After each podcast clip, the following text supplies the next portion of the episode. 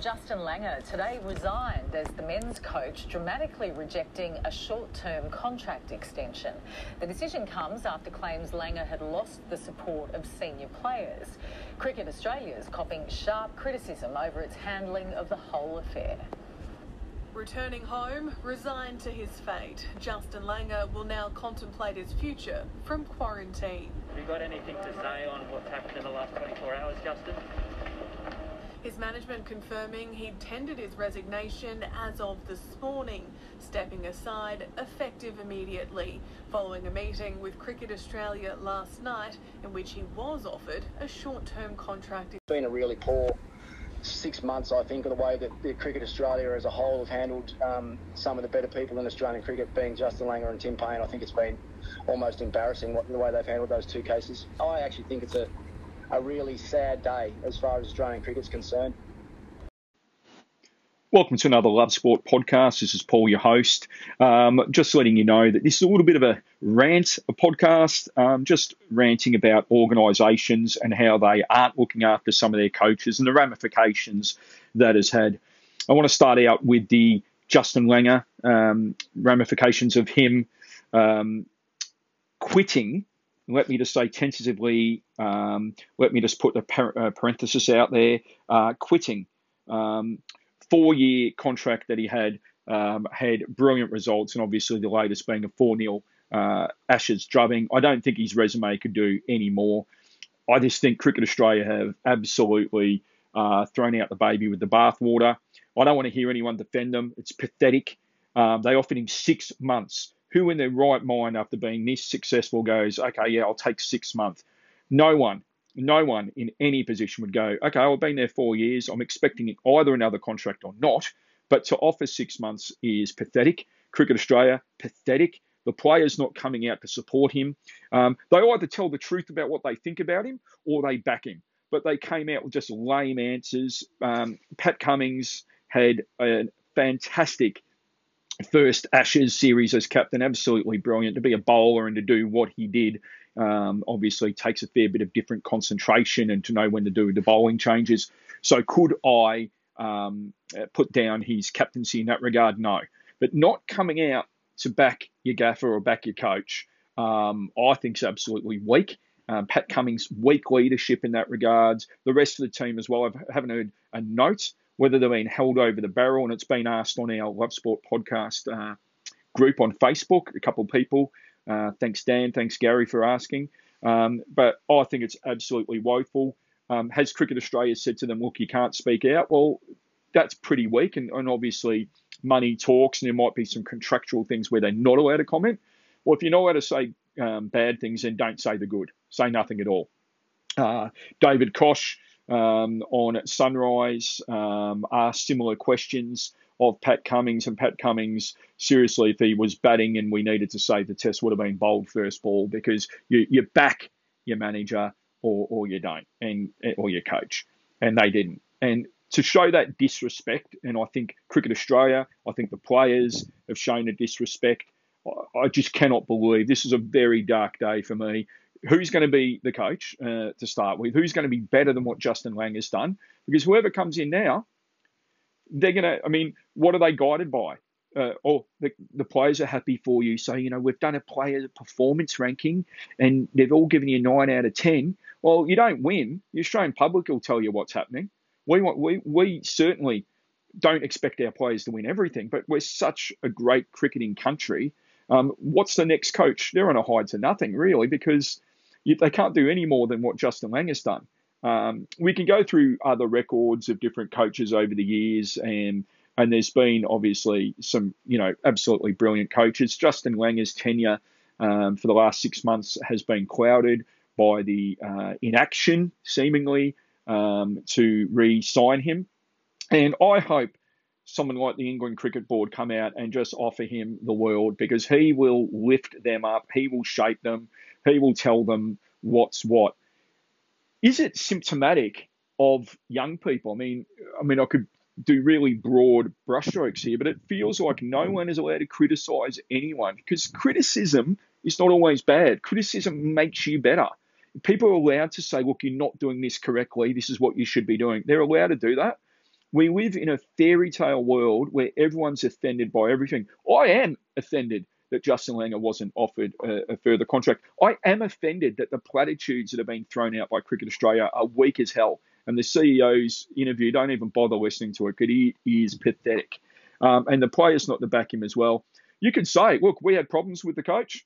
Um, and, you know, it came between the coach and us, and the coach is gone. They could be honest and say that. That would be a gutsy thing to do. Um, Justin Langer has given his heart and soul. I will say I've worked in cricket before and I have met Justin Langer and I have not a soft spot for him. I have absolute admiration. So I could be clouded by that as well.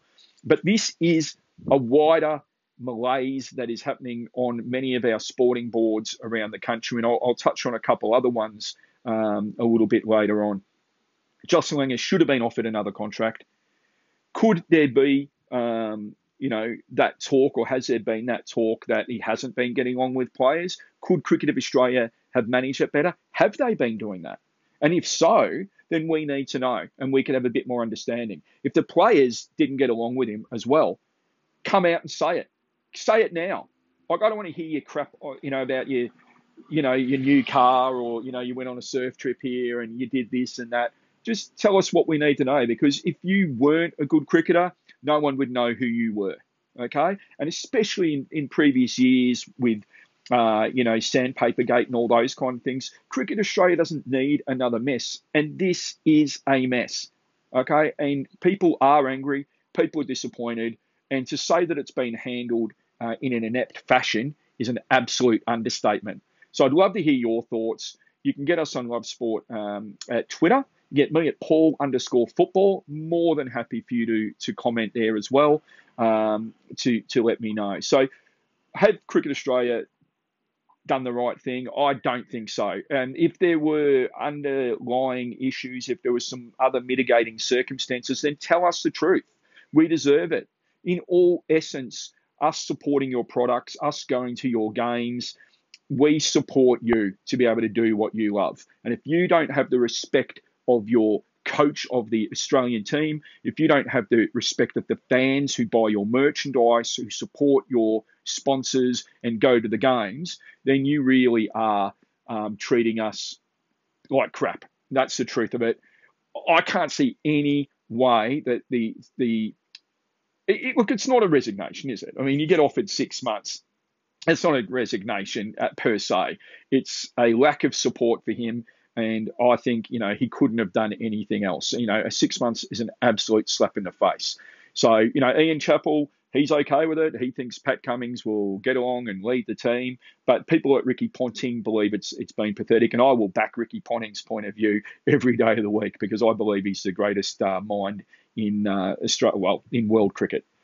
That's my rant right now about Cricket Australia. Um, you know, in a couple of days' time, it'll it change? I'm not sure it will, but happy to hear your points of view. Yeah, cheers, Kane. Thank you, mate. The performance, I mean, as good as you can get, 3-0 against your fiercest rivalry. All the all the goals came in the first half. I mean, how impressed were you by that? Yeah, considering um, you know the context of the game, and you know we kind of knew the consequences of, of winning today gets us on top, and we haven't won against them for a little while, so it was a big day for our supporters. So the first 45 minutes in particular was was outstanding. You know, we, we played some brilliant football, uh, scored some great goals. Probably could have had a couple more. Um, second half we had to defend a bit more, but I thought we did that well as well. So really proud of the players. It was a, it was a big night for us, and um, they delivered. You hadn't beaten them for, for two years or, or just over. You, you, had your first crack, I think, back in August last year where you lost. Did you sense the pressure building? Are You're at home today in front of 60 odd thousand, the rivalry we've spoken about. Did you feel that pressure? No, not really. Um, you know, we've we've sort of been building slowly through the year, and, and we've well, we lost three of our first six games, and um, you know, in the Scottish Premiership, you can't afford to drop too many. We knew that for us to sort of be challenging, we had to be almost perfect since then, and, and we have been. So the players have been dealing with the fact that we, we've got to perform every week um, and overcome every challenge in front of us. So today was no different. Um, obviously, the extra significance was that it's a game that means a lot to our supporters. So you want to you want to deliver for them as much as anything. Uh, they couldn't come to the stadium last year, obviously, um, to, to watch the derby. So um, to have them back here tonight, uh, 60,000, uh, it was a special night. So we have a systemic issue in Australian football. And when I say Australian football, I'm not talking AFL, I'm talking the world game, I'm talking soccer. The biggest grassroots um, player base of male and females in Australian sport is soccer or football, and I call it football. Uh, any long term listeners to this podcast will know that uh, I'm a Villa fan, I'm a Socceroos fan, I'm a Brisbane Roar fan. So please don't take this as a beat up. But once again, we look at a very similar situation to Cricket Australia. We look at Football Australia or formerly uh, FFA or whatever carnation, incarnation what it is now. And we have guys like Stajcic, who was a brilliant coach in my mind for the Matildas, and we've never fully known why he wasn't supported there. And they have gone backwards. They, um, it is very much like the 2005 Socceroos or 2006 Socceroos this is a golden generation. We have the greatest female footballer that we've ever seen, if not one of the greatest footballers of any gender that Australia's ever seen in Sam Kerr. We have experienced players all over the park, playing in Europe, playing in the US, playing back here in the A League as well. Uh, sorry, in the uh, A League Women's, um, formerly W League. And we've just seen them bow out quite meekly uh, in the Asia Cup. And we, have just seen um, over the last probably 12 to 18 months a regression in what we, we believe. A lot of the ball getting passed backwards and slowly. And we've got such attacking players, and the confidence just really seems low. I would like to know, really, I don't think any of us except. Um, you know, the authorities and uh, Alen Stajcic will ever know why he was let go. I think he's an absolute uh, football genius in my mind. We then look at players in the past, or sorry, coaches in the past. Um, Ange Postecoglou, he's a winner wherever he goes. He won with Australia. He wins in Japan with Yokohama FC. He won with the Brisbane Roar with the greatest football I think in my lifetime that I've seen in Australia. And yes, I'm biased, but Roarcelona was a real thing because other supporters from other clubs were saying it as well. We then see Ange um, now winning in Scotland with Celtic and he is a winner wherever he goes. So last year, um, played away from crowds. Rangers won by record 25 points, or, or uh, were 25 ended up 25 points ahead of Celtic at the end of the season. They lose three out of their first six games this year. A lot of people were saying, "Who the hell's Ange Postecoglou?" There were Celtic fans and a ton of them saying, "Who is this guy?" And, that's kind of understandable in the world scheme of things. We're very European based in in our football love. And so then we see Ange come out and um, they're now absolutely thrashed Rangers 3 0 um, this week. But it wasn't just the 3 0 thrashing because the first half was sublime. And, and, and if it wasn't for the keeper, Celtic could have gone into the break five or six up. And they really, really could have. In the second half, Rangers really fought back well, as you would expect in the old firm derby. And it was a lot closer than the 3 0 in the end. But that first half was absolutely sublime. It's everything we've come to expect from Ange. One touch passing, the players moving ahead of the ball, um, everyone looking to get into position. It was brilliant. And it's systematic again, or systemic again, that this was a coach that could have taken the golden generation, then the next generation of Socceroos um, forward. Okay. I don't want to make an, a comment on any other um, coaches, gaffers, managers at the moment uh, for uh, Australia, but I must say that this is again where we've dropped the ball. We let a coach go who was winning. We let a coach go who was putting a system in place. So it's so many sports at the moment are doing this, you know, and I just don't understand why we don't have faith in our managers and gaffers. You don't have to be friends with every single player in your team. He has made some ordinary players look really, really good in every system that he's had. Uh, so, you know, congratulations to Ange, congratulations to Celtic. The season's far from over. There's still a lot of work to do there. But look, Stajcic's gone, Matilda's are struggling. Ange went obviously many moons ago, but we've not been the same. And yes, we don't have the same level of players that we did previously, but we also have a system that's just still European based and it really should be more Asian based. You know, we play in high humidity, we play in um, you know, a lot different conditions to what European football has, where it's run, run, run, run, run. So I don't know. I'm just really disappointed with how we're going in football in in general. Um, this should be a really great time for Australian football. We're obviously seeing the A League now. I caught the Recycle League, the A League men's. I am a Brisbane Roar um, member. I do go to games, so I put my bum on the seat. Um, I'll go whether there's a thousand or ten or, or twenty or thirty. I don't care. But we're seeing a real regression. I think we need to go back to promoting much more local talent, much younger talent. I call it the recycle league because you can go and look at a player and he might have played at three or four or five clubs, or he's come back to the same club two or three times. We need to get past that. You had your time, off you go. Thanks very much for the memories. Another rant for you. For bringing attention to the issue and potentially ruining his career as an NFL coach. See, we talked about Colin Kaepernick making the sacrifice. This is a sacrifice, okay? Colin Kaepernick, listen, God bless him. He was an individual that could play, grad, you know, got at the San Francisco 49ers uh, to, to the Super Bowl. We know what he brought to the table, and we know ultimately what he ended up sacrificing. Uh, but he was taking the position and he was still playing, and then they got wind of it, and it became, you know, uh, you know, just dominated the news airlines and the news airways rather, and things of that nature in the headlines, and things just regressed from there. In the case of Brian Flores, you're interviewing for the New Orleans Saints job. You are interviewing for the Houston Texans job. You're considered a finalist for both of those jobs.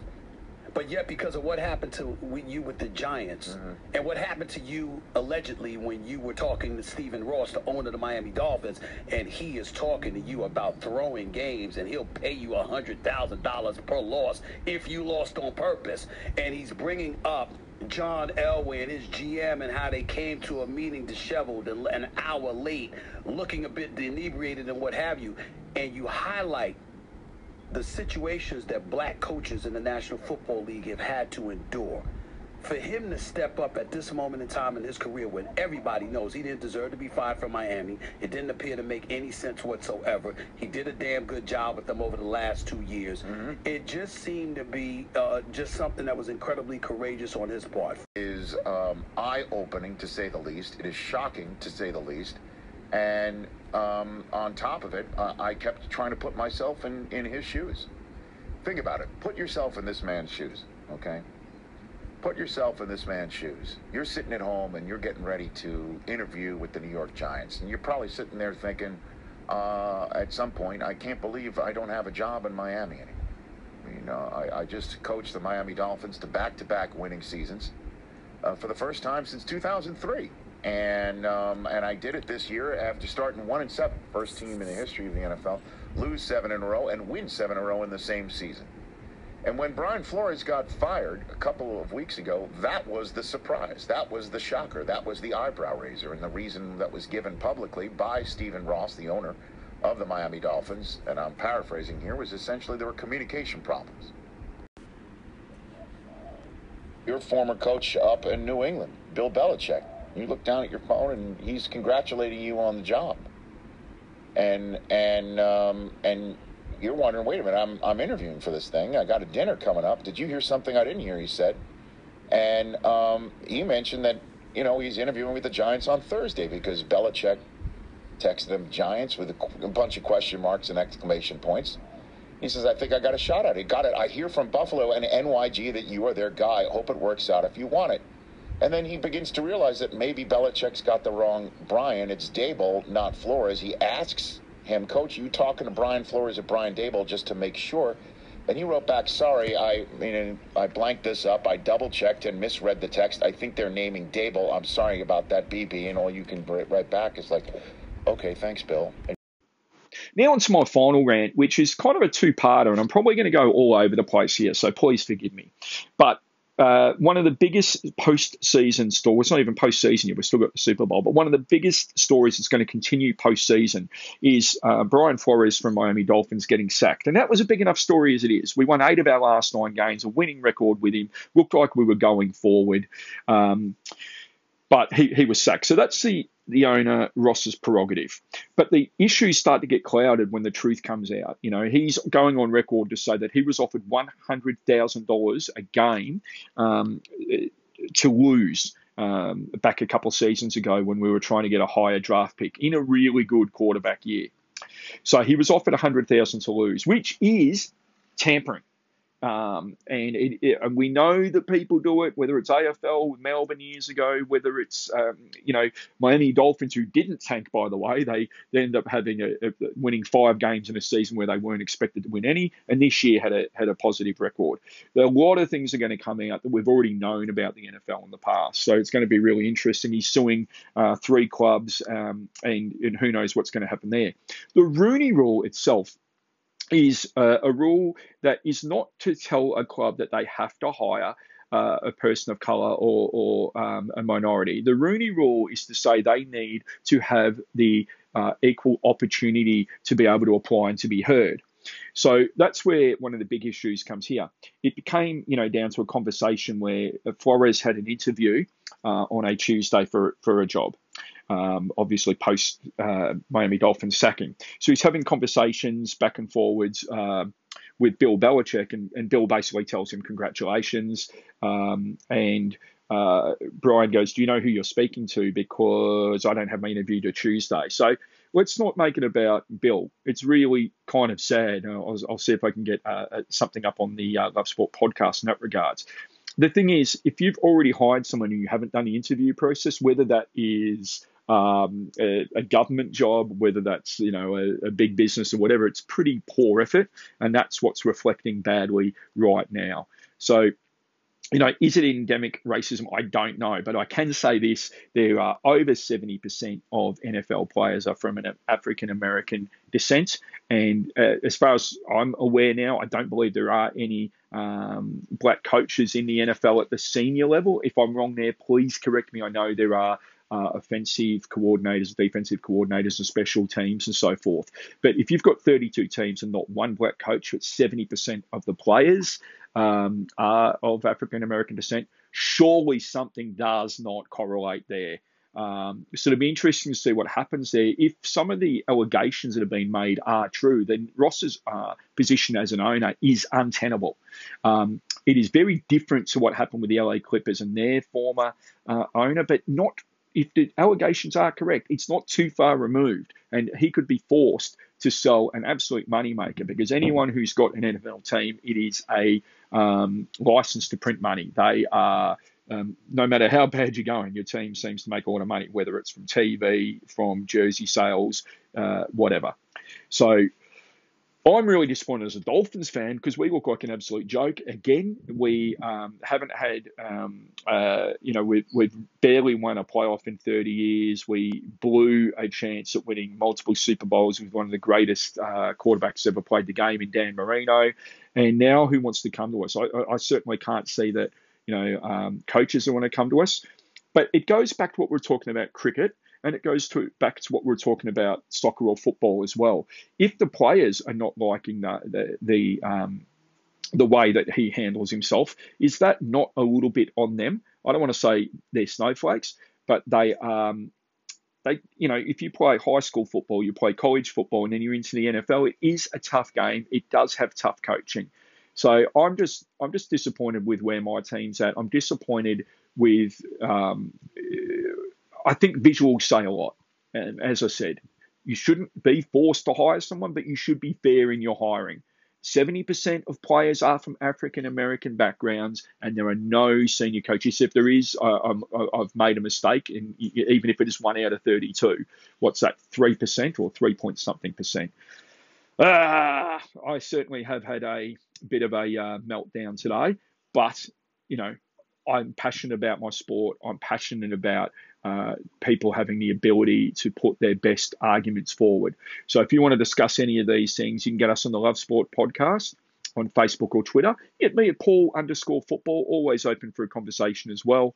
This is and has and will always be the Love Sport podcast.